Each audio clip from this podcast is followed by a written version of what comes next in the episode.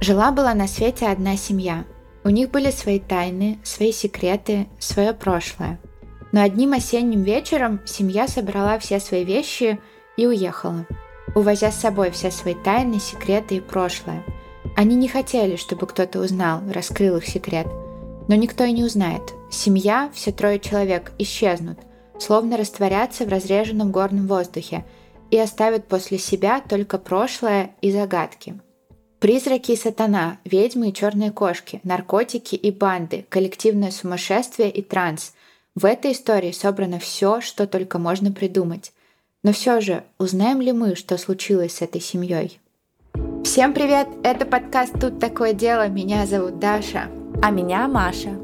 И это наш хэллоуинский выпуск. Ура! Я обожаю Хэллоуин. Я тоже. У меня нет сезона, который я бы любила так сильно, как я люблю осень. И нет праздника, кроме Нового года, который я люблю сильнее Хэллоуина. Но ты любишь Новый год из-за еды и подарков. Как и мы все. А Хэллоуин, он просто атмосферный. Но его я люблю просто из-за еды. А, окей. Ну, было бы клево, если бы мы дарили друг другу подарки. Давай в этом году подарим друг другу подарки на, на Хэллоуин. Давай. И мы с Машей никогда не упускаем возможности рассказать вам какую-нибудь хэллоуинскую историю. Но кажется, у нас никогда не было настолько хэллоуинской истории, как та, что я расскажу вам сегодня.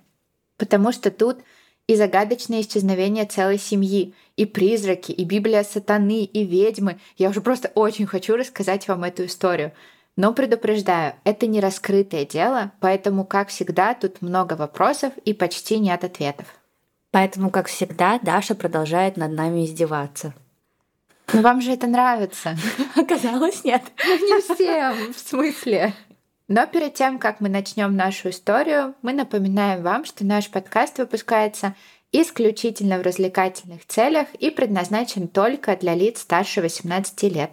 Мы также не рекомендуем слушать наш подкаст людям с повышенной чувствительностью, так как мы с Машей обсуждаем все детали преступлений, ничего не скрываем. А еще мы за взаимное уважение, активное согласие, не насилие и соблюдение законодательства.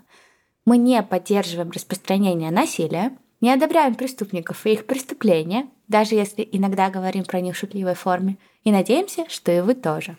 Из чего состоит Хэллоуин? Для меня из фильмов с хэллоуинской атмосферой, тыкв по всему городу, хэллоуинских вечеринок и, конечно же, хэллоуинской еды – без еды в хэллоуинскую ночь никуда. Отмечаете ли вы праздник один или в компании? А может быть, вы вообще все это не любите, но тыквы все равно кажутся классными.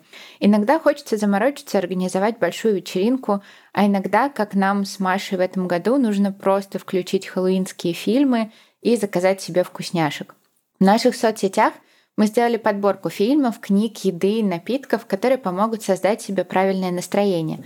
Заходите посмотреть по ссылочке в описании. А вот думать над тем, где заказать еду на Хэллоуин точно не придется, потому что есть онлайн-магазин «Самокат», наш друг и партнер этого выпуска.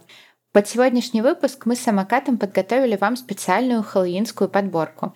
Там и тыквы, и продукты для простых и быстрых рецептов и безалкогольных коктейлей, и другое интересное. Но сначала давайте начнем нашу загадочную историю.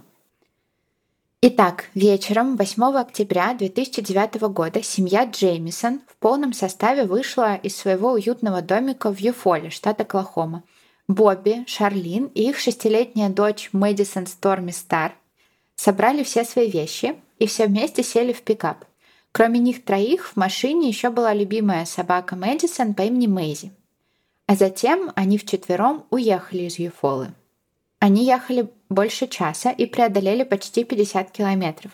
Джеймисоны направлялись в сторону Ред Оук, крошечного городка с населением всего 549 человек. Рядом с этим городком находятся живописные горы Сан-Буа.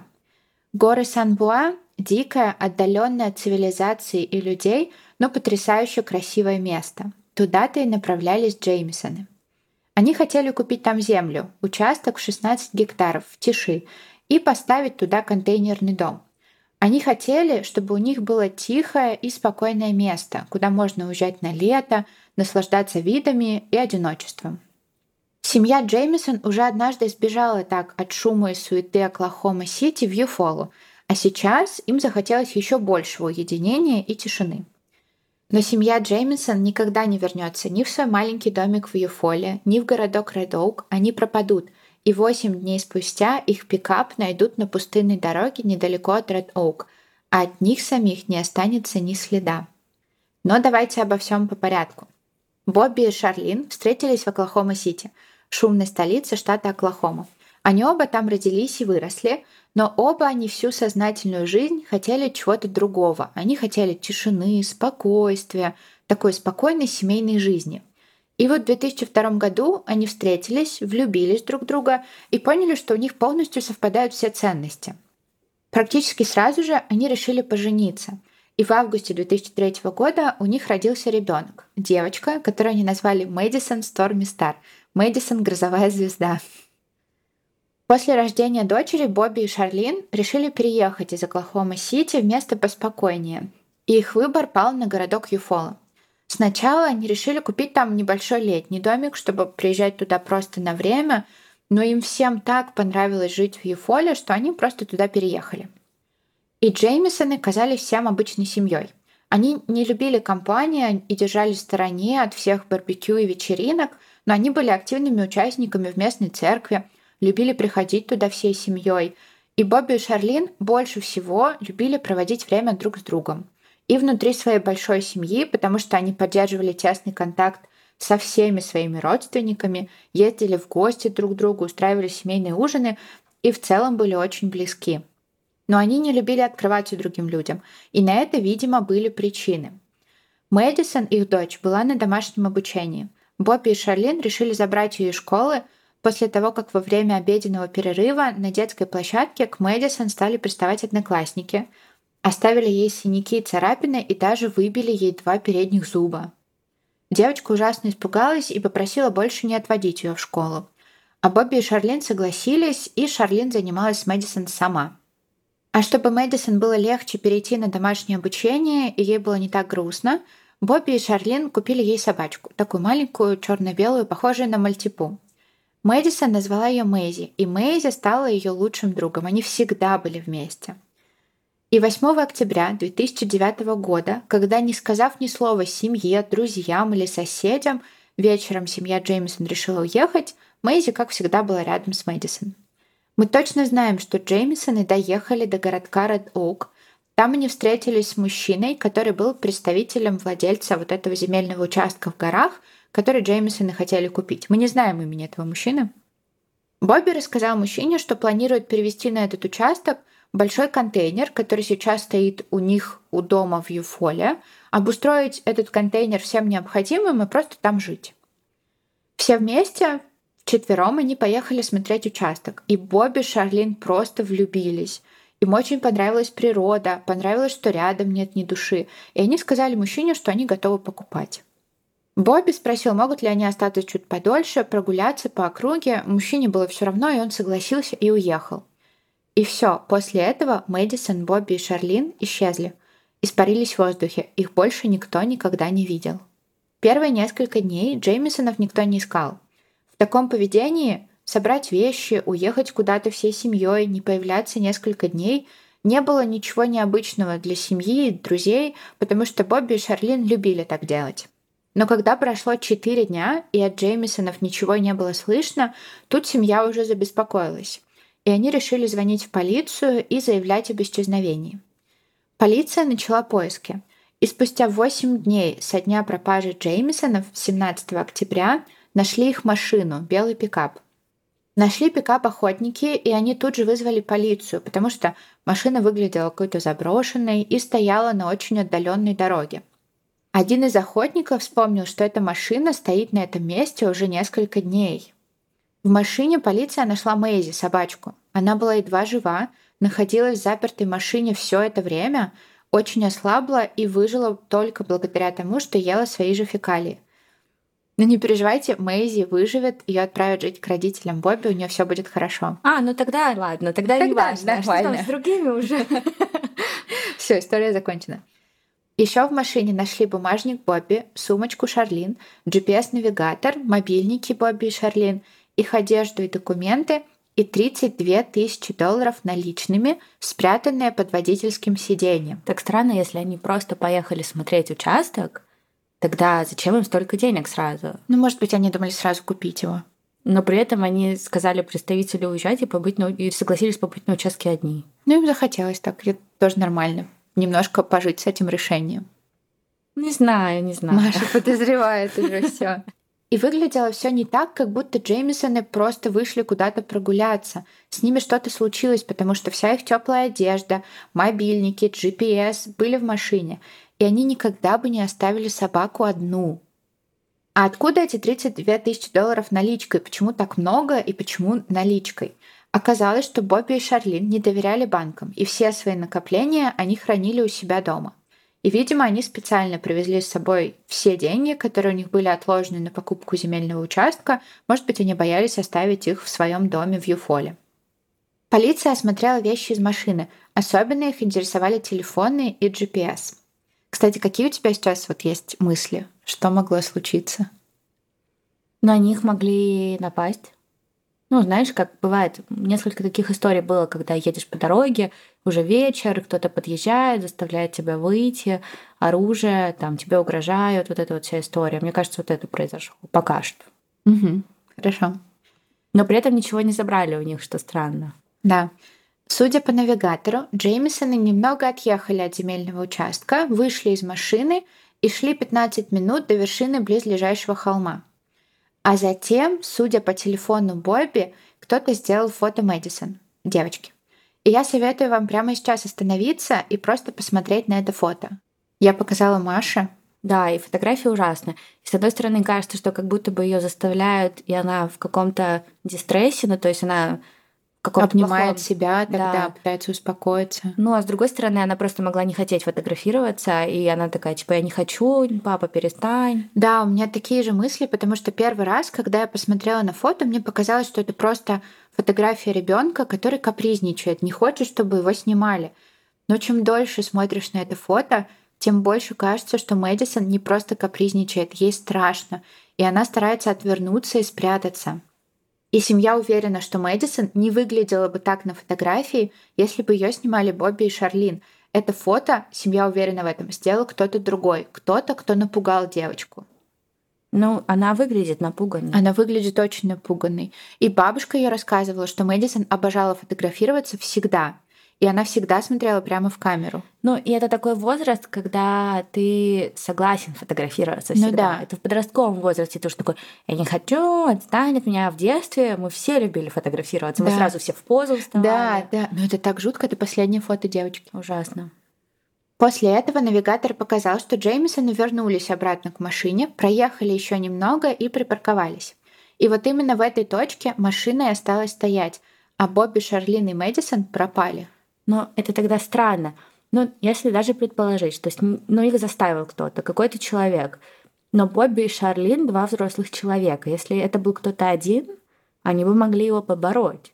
Потом опять, зачем им выходить, идти просто фотографировать девочку, а потом возвращаться в машину, проезжать чуть-чуть и снова выходить. Ты так улыбаешься, как будто бы есть ответы на эти вопросы. Нет, к сожалению, нет. Я просто думаю об этом, это меня жутко мучает, потому что вот эти все вопросы, я не смогу вам на них дать ответ. Это просто очень жутко. Ты сидишь, смотришь на меня и беззвучно улыбаешься просто, не произнося ни звука. Нет, мне просто интересно, я слушаю твои мысли. Я просто представляю, как сильно тебя это мучает, и как теперь это будет мучить меня. И всех вас. Никаких следов другой машины или следов борьбы не было. Джеймисоны просто растворились в воздухе. По версии полиции, семья либо вышла из машины сама, не планируя гулять долго, и потом с ними что-то случилось, либо их кто-то выманил из машины обманом или угрозами. По всей территории Сан-Буа начались масштабные поиски с собаками, сотнями волонтеров, с дроном, который делал фотографии с воздуха. Но никаких следов. Совсем никаких даже несмотря на то, что поиски продолжались несколько недель. И полиция начала смотреть глубже и искать что-то в жизни Джеймисонов, какую-то подсказку. И как это обычно и бывает, выяснились некоторые тревожные моменты из жизни Бобби и Шарлин. Оказалось, что ни Бобби, ни Шарлин уже долгое время не работали. В 2003 году, то есть практически сразу же, как у них появилась дочь, Бобби попал в серьезную аварию автомобильную – Он выжил, но у него остались сильные хронические боли в спине. Он принимал лекарства, но все равно не мог работать. И поэтому Бобби получал пособие. А Шарлин, как выяснилось, страдала от депрессии и биполярного расстройства. К тому же она не всегда принимала лекарства, и ее состояние ухудшалось. Она могла сорваться на Мэдисон, сорваться на Бобби, накричать, что-то разбить. А когда случилось ужасное и трагичным образом умерла младшая сестра Шарлин, Марла, и вы только послушайте, как она умерла. Марлу прямо в язык укусила пчела, и она сразу же умерла от анафилактического шока. Врачи сказали, что даже если бы ей успели вколоть лекарства, она бы все равно погибла из-за места, куда ее ужалили. Просто новый страх. Представляешь? Новый страх. Я очень сильно боюсь пчел. Она тебе прямо в язык. Это ужасно. Ты просто тут же умираешь. Да. Если наверное... у тебя аллергия. Ну да, но это наверняка неприятная смерть. Это ужасная смерть. Но меня никогда не жалила, например, пчела. Я не знаю, есть у меня аллергия или нет. Но у моих родственников ни у кого нет. Ну, в общем, да, новая фобия. И после этого Шарлин не выходила из комнаты неделями. Она отказывалась разговаривать. Марла была не просто ее сестрой, она была ее лучшей подругой. И Шарлин очень тяжело переносила ее смерть. И все это случилось за два года до исчезновения семьи Джеймисонов. Ну, то есть это не была такая вот идеальная семья, у которой все было очень вообще хорошо. Вообще нет, вообще нет. У них были свои проблемы. У Шарлин был еще один ребенок, мальчик по имени Колтон от предыдущего брака. И они общались, у них были хорошие отношения. Шарлин с бывшим мужем делила опеку. Но Колтон все время жил у Шарлин и Бобби, а бывший муж просто платил им алименты. Но после смерти Марлы Колтон захотел больше жить с папой, потому что мама все время была грустная, и ему было с ней тяжело. Поэтому суд отдал отцу Колтона полную опеку, и для Шарлин это был тяжелый удар. Она почти не видела сына после этого из-за того, что он переехал к отцу в Оклахома-Сити, и вдобавок семья лишилась алиментов. А вопрос денег стоял в семье остро из-за того, что ни у Бобби, ни у Шарлин не было работы – и они просто перебивались на пособие по нетрудоспособности и деньги от родителей. Откуда у них 32 тысячи долларов? Вообще непонятно. По словам матери Шарлин, Конника Катан, однажды, когда она гостила в доме дочери, она услышала, как Бобби успокаивает Шарлин и говорит, что знает, как раздобыть больше денег, но он не хочет вовлекать Шарлин в это. Ну, то есть это что-то нелегальное. Да, наверное. Наркотики. Может быть. А может быть такое, что Шарлин занималась чем-то нелегальным? Может быть. И все это смерть сестры, потеря опеки над сыном, тяжелое финансовое положение, депрессия, биполярное расстройство все это привело к тому, что Шарлин не выдержала. У нее опустились руки. И всего за две недели до исчезновения Шарлин попала в больницу. Она пыталась совершить самоубийство.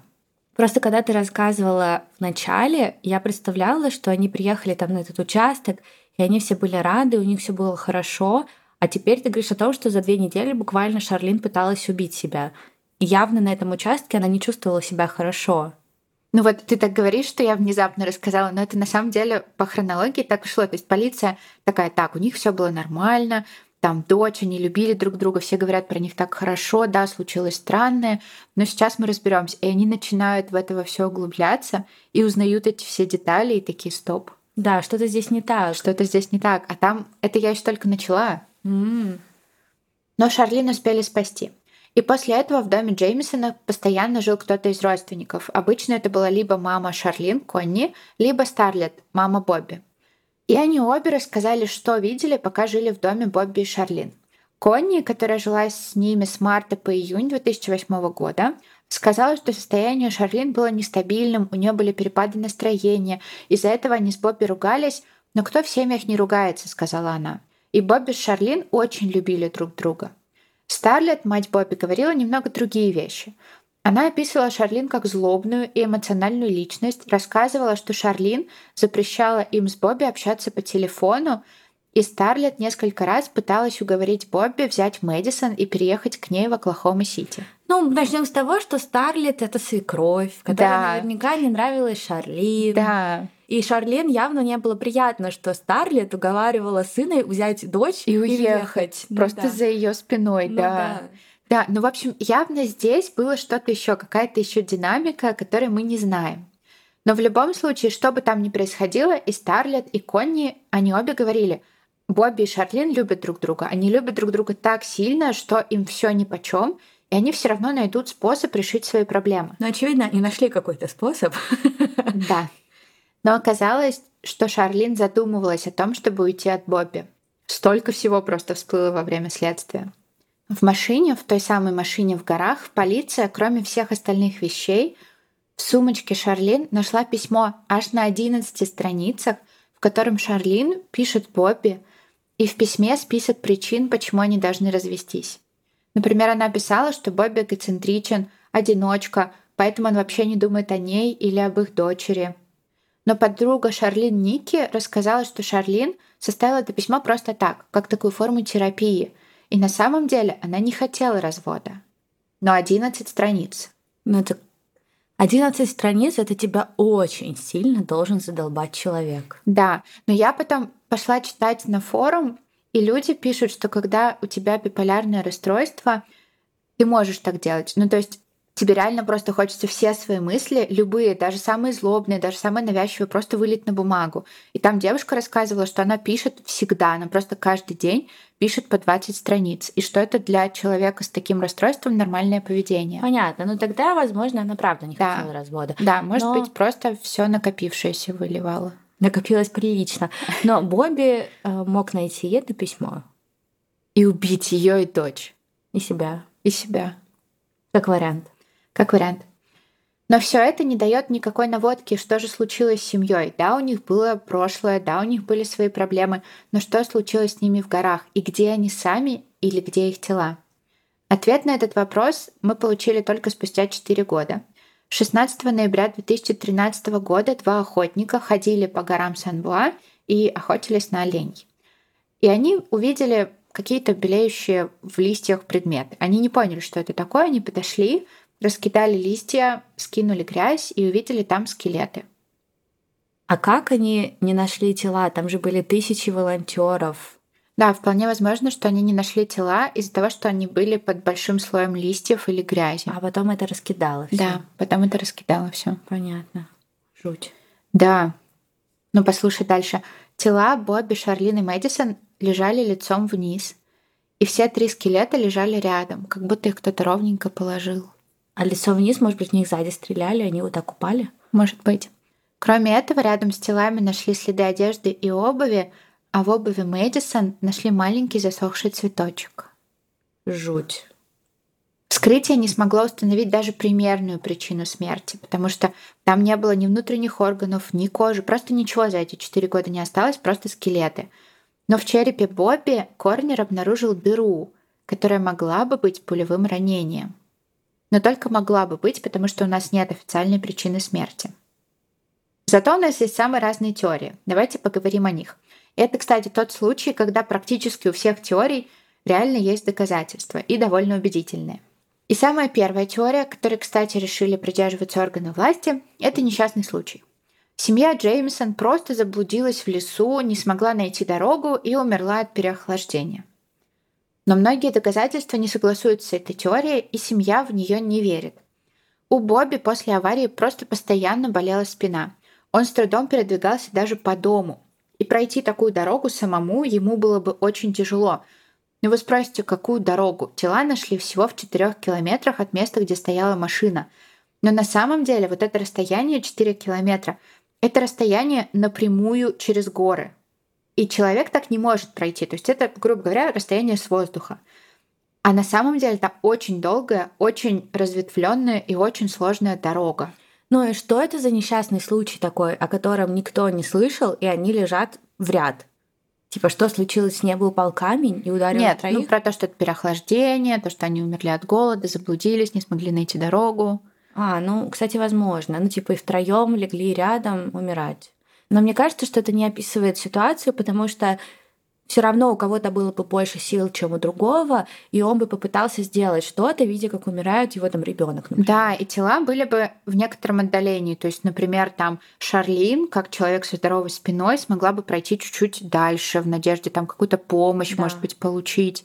И они бы не лежали лицом вниз, прямо ровно, идеально ровно. тем более лицом вниз. Да, это вообще похоже на казнь какую-то. Да. Очень страшно. И тогда почему они решили оставить GPS мобильные? До этого на ту короткую прогулку, где была сделана фотография Мэдисон, они же все взяли. Почему на этот раз они не взяли GPS? И собаку.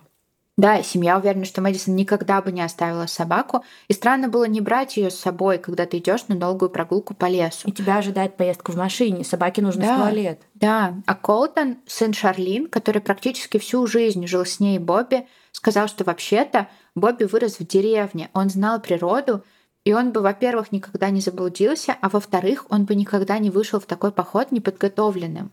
Но это даже, мне кажется, нормально мыслящий человек бы так никогда не сделал. Ну да. И не так бы не сделал человеку, у которого очень сильно болит спина. Да, еще человек с маленькой дочкой. Да.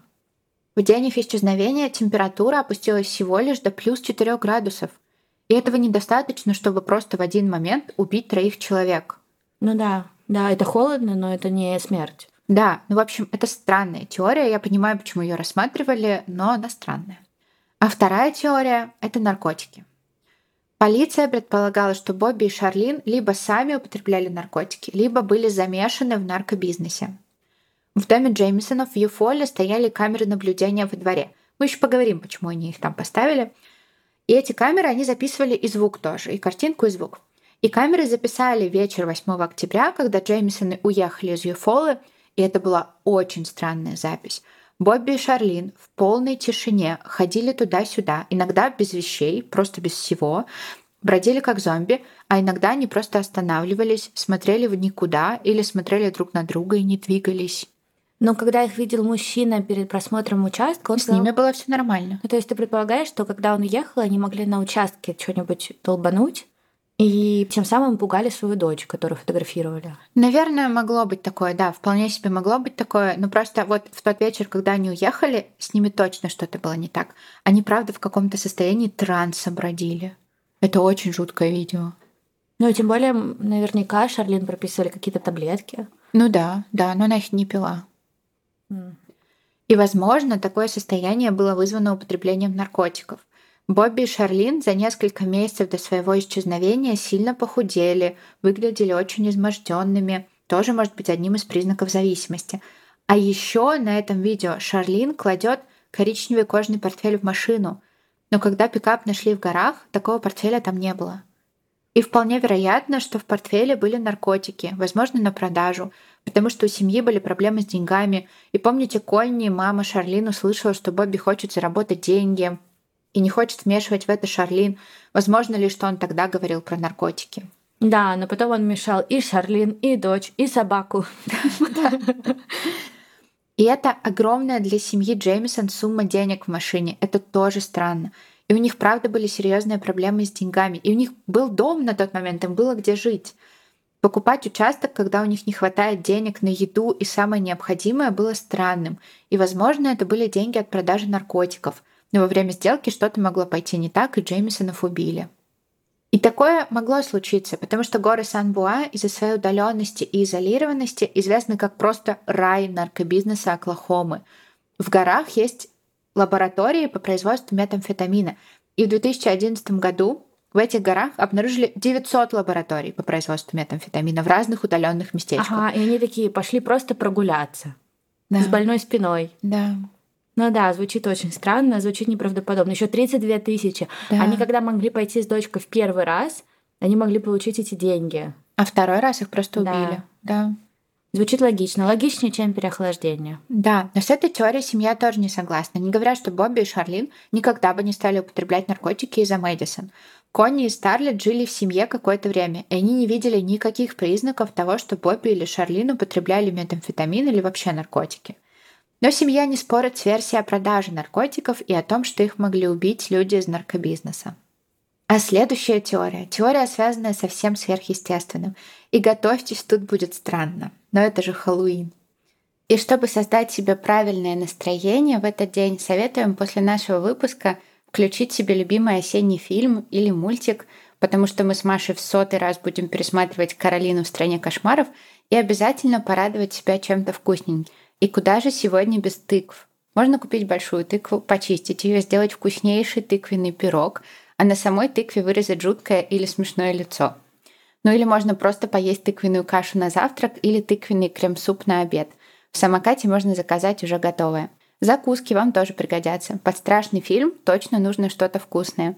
Конфеты в белой глазури с кокосом, жевательный мармелад в форме червячков или картофельные чипсы от самоката. Высыпайте в большую миску, залезайте под плед и наслаждайтесь. К закускам советуем приготовить пунш. Понадобится основа. Тут хорошо подойдет яблочный шарли от самоката, что-то кислое, например, апельсиновый сок, что-то сладкое, можно не заморачиваться и просто добавить сахар. Ну и, конечно, специи. Корица, имбирь и мускатный орех. Получается очень атмосферно и согревающе. Мы советуем. Когда будете собирать свою корзину, не забудьте про промокод от самоката. Тут все уже знакомо. Дело 20 даст скидку 20% для новых клиентов на первый заказ от 800 до 3000 рублей. А для тех, кто уже пользовался самокатом, скидку 10% на продукты бренда «Самокат» – при заказе от 700 рублей по промокоду «Делать 10». Всю информацию и ссылки мы, как всегда, оставим в описании выпуска. А сейчас возвращаемся к истории. В ходе расследования пастор церкви, куда ходили Шарлин и Бобби, Гэри Брэндон, заявил, что Джеймисоны считали, что в их доме обитают привидения. Да, они рассказывали, что в их доме в Юфоле жило четверо духов, двое из которых были детьми – мальчик по имени Майкл и девочка по имени Эмили. С призраком Эмили очень любила общаться Мэдисон, которая была скучна без подружек, и они часто играли вместе. И у Эмили, по словам Мэдисон и Шарлин, которая тоже видела призрака, были крылья. То есть она была призрак-фея. Или призрак-ангел. Да. Бобби также рассказал пастору, что он видел привидения на крыше дома, он делал там какие-то работы и заметил их. Ну да, это признаки употребления. Возможно. И после этого Бобби решил, что надо избавить их дом от всех призраков и обратился за помощью к пастору Брэндону. Он спросил его, существуют ли какие-то особые пули, способные убивать духов. Пастор Брэндон сказал, да, я поищу, но, возможно, здесь потребуется экзорцизм. Дома? Ну да, просто что делает вообще здесь пастор Брэндон? Такой, да, у меня есть, я поищу. Я поищу пули, окей. Призраков. Просто представляешь, семья, которая скорбит, и пастор такой, я знаю ответы на все ваши Это вопросы. призраки. Их убили призраки. И Бобби после этого разговора купил сатанинскую Библию, чтобы лучше понимать призраков и понять, как их можно изгнать. Я не уверена, что сатанинская Библия так работает и может так сделать. Сто процентов нет. Ну хорошо, не сто процентов, я не знаю, но мне кажется, нет. Я Ну думаю, да. что пастор бы такого не одобрил. Да. А Шарлин, с другой стороны, не возражала против духов. Она верила, что она сама сможет их изгнать, потому что Шарлин была ведьмой. Тан-тан-тан. Чего? Чего? Ну или, по крайней мере, интересовалась всякими ведьмовскими штучками. Это та самая подружка, которая гадает на Таро. Подруга Шарлин Ники рассказала, что они обе были заинтересованы в этой теме, купили Библию ведьм, положили их на кофейные столики, и это было такой их фишкой. Но, похоже, Шарлин зашла чуть дальше, потому что у них во дворе стоял вот этот самый контейнер, который они хотели перевести на новый участок, и Шарлин написала там странные фразы. Например, на сегодняшний день люди в этом районе убили уже трех черных кошек. Ведьмы не любят, когда убивают их черных кошек. Такая чисто угроза, знаешь, такая вот в стиле какого-то серийного убийцы. Да, да, Какой-то Джокер. Ведьминский. Да. И Ники, подруга Шарлин, рассказала, что Шарлин написала это после того, как кто-то отравил их кошку. И она просто хотела напугать людей, которые это сделали, что вы там не просто какую-то кошку убили, вы убили там кошку ведьмы, и вам это просто так не пройдет. А Конни, мама Шарлин, говорила, что ее дочь иногда заявляла ей, что она ведьма, но она никогда не воспринимала ее всерьез. Кроме всего этого, недалеко от места, где нашли машину Джеймисонов, полиция обнаружила старую машину, уже не на ходу, заброшенную, но местные использовали ее как мишень для стрельбы. И на этой машине они написали самые разные фразочки, в основном там про сатану, ну и всякие непотребства. Но поверх этих фраз были написаны другие слова. «Бог вас любит», «Всем мир», и Ники, которая приезжала туда после пропажи подруги, сказала, что это точно сделала Шарлин. Она узнает ее почерк, и только она могла так сделать, только она могла это написать. Но разве это по-ведьмински? Ну нет, нет, возможно, это просто по-шарлински. Но, возможно, местным это не понравилось. Им не понравилось, что сделала Шарлин, и они решили ответить ей. Потому что в том районе существовало сообщество сторонников превосходства белой расы. Кей-кей-кей. Да. И они возненавидели Джеймисонов. Ники, та самая подруга Шарлин, рассказала, что ей позвонила какая-то женщина и рассказала, что она входила в это сообщество, которое называлось «Объединенные белые рыцари». И у них был специальный список людей, от которых нужно было избавиться. И имена Бобби и Шарлин были там. Я вообще очень сейчас не понимаю, что происходит сильно. Что? Они там разве несколько раз были, получается? Ну нет, предполагалось, что Шарлин вот как раз тогда, когда они поехали смотреть участок, это написала, это тут же заметили а, вот эти вот белые просто какой-то радикалы. Да, решили тут же внести в список, и спустя там два часа их уже убили. И то, оперативно работают. И как они определили, что это Бобби и Шарлин? То есть что у них? У них какая-то была да Они просто такие влиятельные, что они а, вот такую ага. информацию могут получить. Там, пробили по номерам. И еще позвонили подруге Шарлин, успели? Да, нет, это было потом уже. А. Это было, она уже просто решила раскрыть все и рассказать. Ей а. было стыдно, видимо. Но мы не знаем точно, замешаны ли радикалы в исчезновении убийства Шарлин Бобби Мэдисон. Полиция не нашла никаких следов существования этой группы и никаких доказательств в поддержку этой теории. Неудивительно, если честно. Да. А четвертая теория тоже дикая, потому что она про убийство. И про убийство, совершенное внутри семьи. Потому что одним из подозреваемых был отец Бобби по имени Бобби Дин, которому на тот момент было 67 лет. Оказалось, что Бобби много лет работал на заправке своего отца бесплатно, потому что его отец пообещал сделать его совладельцем заправки спустя несколько лет. Но Боб Дин не выполнил свои обещания. И в ответ на это за несколько месяцев до своего исчезновения Бобби подал в суд на своего отца и потребовал компенсацию за все годы бесплатной работы в размере 10 тысяч долларов. Бобби также попросил суд выдать запретительный ордер, потому что он боялся, что его отец может что-то сделать его семье и представляет для них опасность. Бобби рассказал, что отец постоянно угрожал ему лично и даже пытался его убить дважды. 1 ноября 2008 года он пытался сбить его машиной, а в конце апреля 2009 Боб Дин напал на сына. И Боб Дин вообще не был законопослушным членом общества. Его подозревали в связях с мексиканской мафией, наркобизнесе, продаже оружия. Старлет Джеймисон, жена Боба Дина, с которой он развелся после 40 лет брака, рассказывала, что после развода ей было так страшно, что ей пришлось переехать к своему сыну. И она установила камеры видеонаблюдения у себя в доме, и Бобби установил такие же, потому что он боялся за свою семью и за себя. Вот почему у них во дворе стояли камеры. Ну, может быть, он был злым, но ты думаешь, он бы способен был отследить Бобби в каком-то лесу, ну, кого-то даже если нанять. Но он мог просто попросить свою мексиканскую мафию. Ну да, но разве ты думаешь, он был способен на то, чтобы убили ребенка вот так? Я думаю, что нет. А тут мнения расходятся, потому что кто-то из семьи считает, что Боб Дин мог убить Бобби или нанять кого-то, чтобы убить Бобби. Но Боб Дин умер через два месяца после того, как вся семья пропала. И последние полгода он находился в больнице, а затем в доме престарелых. И брат Бобби уверен, что отец ничего бы не сделал сыну, его жене и тем более внучке, потому что он любил Мэдисон очень сильно. И после его смерти он оставил именно внучке все свое состояние, потому что надеялся, что случится чудо и их всех найдут. Это очень грустно на самом деле и маловероятно, да, что он это сделал. Ну да. Кроме Боба Дина, одним из первых подозреваемых был некий Кеннет Белроуз. Белроуз жил с Джеймисонами за несколько месяцев до их исчезновения, он помогал им по дому, и его посчитали подозреваемым из-за того, что у него был мотив.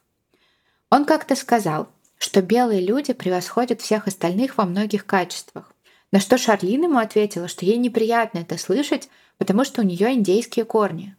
Они поругались, Шарлин достала пистолет, да, у Шарлин был пистолет, и сказала ему убираться из дома и никогда не возвращаться. В отношении Белл Роуза тогда провели расследование, но вскоре его оправдали, у него было алиби. Но снова это ниточка к радикальным группировкам. Это странно. Ну давай первую не будем брать во внимание. Да, максимально странная. Ну да. И, наконец, одна из последних версий — это версия коллективного психоза. О, который такой страшный и такой интересный. Да, потому что мы знаем, что в закрытых группах иногда людьми овладевает такое общее навязчивое состояние, которое может привести к трагичным последствиям.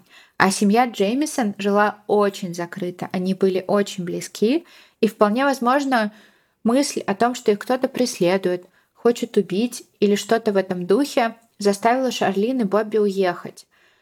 И, возможно, та же самая мысль заставила Джеймисонов выйти из машины, и дальше что-то случилось. Возможно, Шарлин поняла, что они не скроются, взяла с собой пистолет и в какой-то момент решила застрелить Бобби. Это объясняет отверстие в черепе Бобби.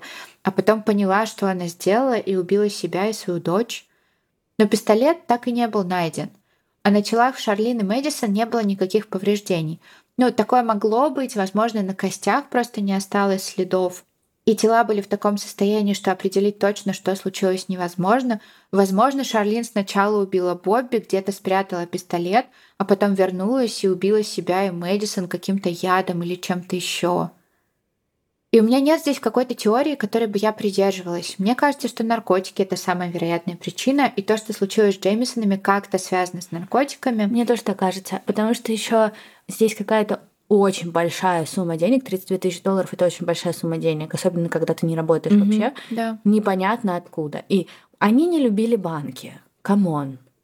Они не любили банки, потому что у них были большие суммы непонятно откуда. Ну да. И они не хотели платить налоги или доказывать, откуда они взяли эти деньги. Ну да, но версия с наркотиками, она самая вероятная. Но, возможно, вот этот коллективный психоз и самоубийство тоже могло быть. Может быть. Может быть, они не торговали наркотиками. Может быть, когда они пошли в лес, они, они наткнулись. увидели, да. Или да. они наткнулись на лабораторию, где варили метамфетамин, кто знает. Да. Потому что там же охранники с оружием, они реально убивают людей. Да всякое могло быть. Но просто, знаешь, так странно, если бы Шарлин убила там кого-то, а потом себя, она лежала сбоку или между ними. Угу. И пристрелить самой... С чего ты взяла, что она лежала между ними? Я такого не говорила, Нет, я не ну, знаю, сбоку как или как.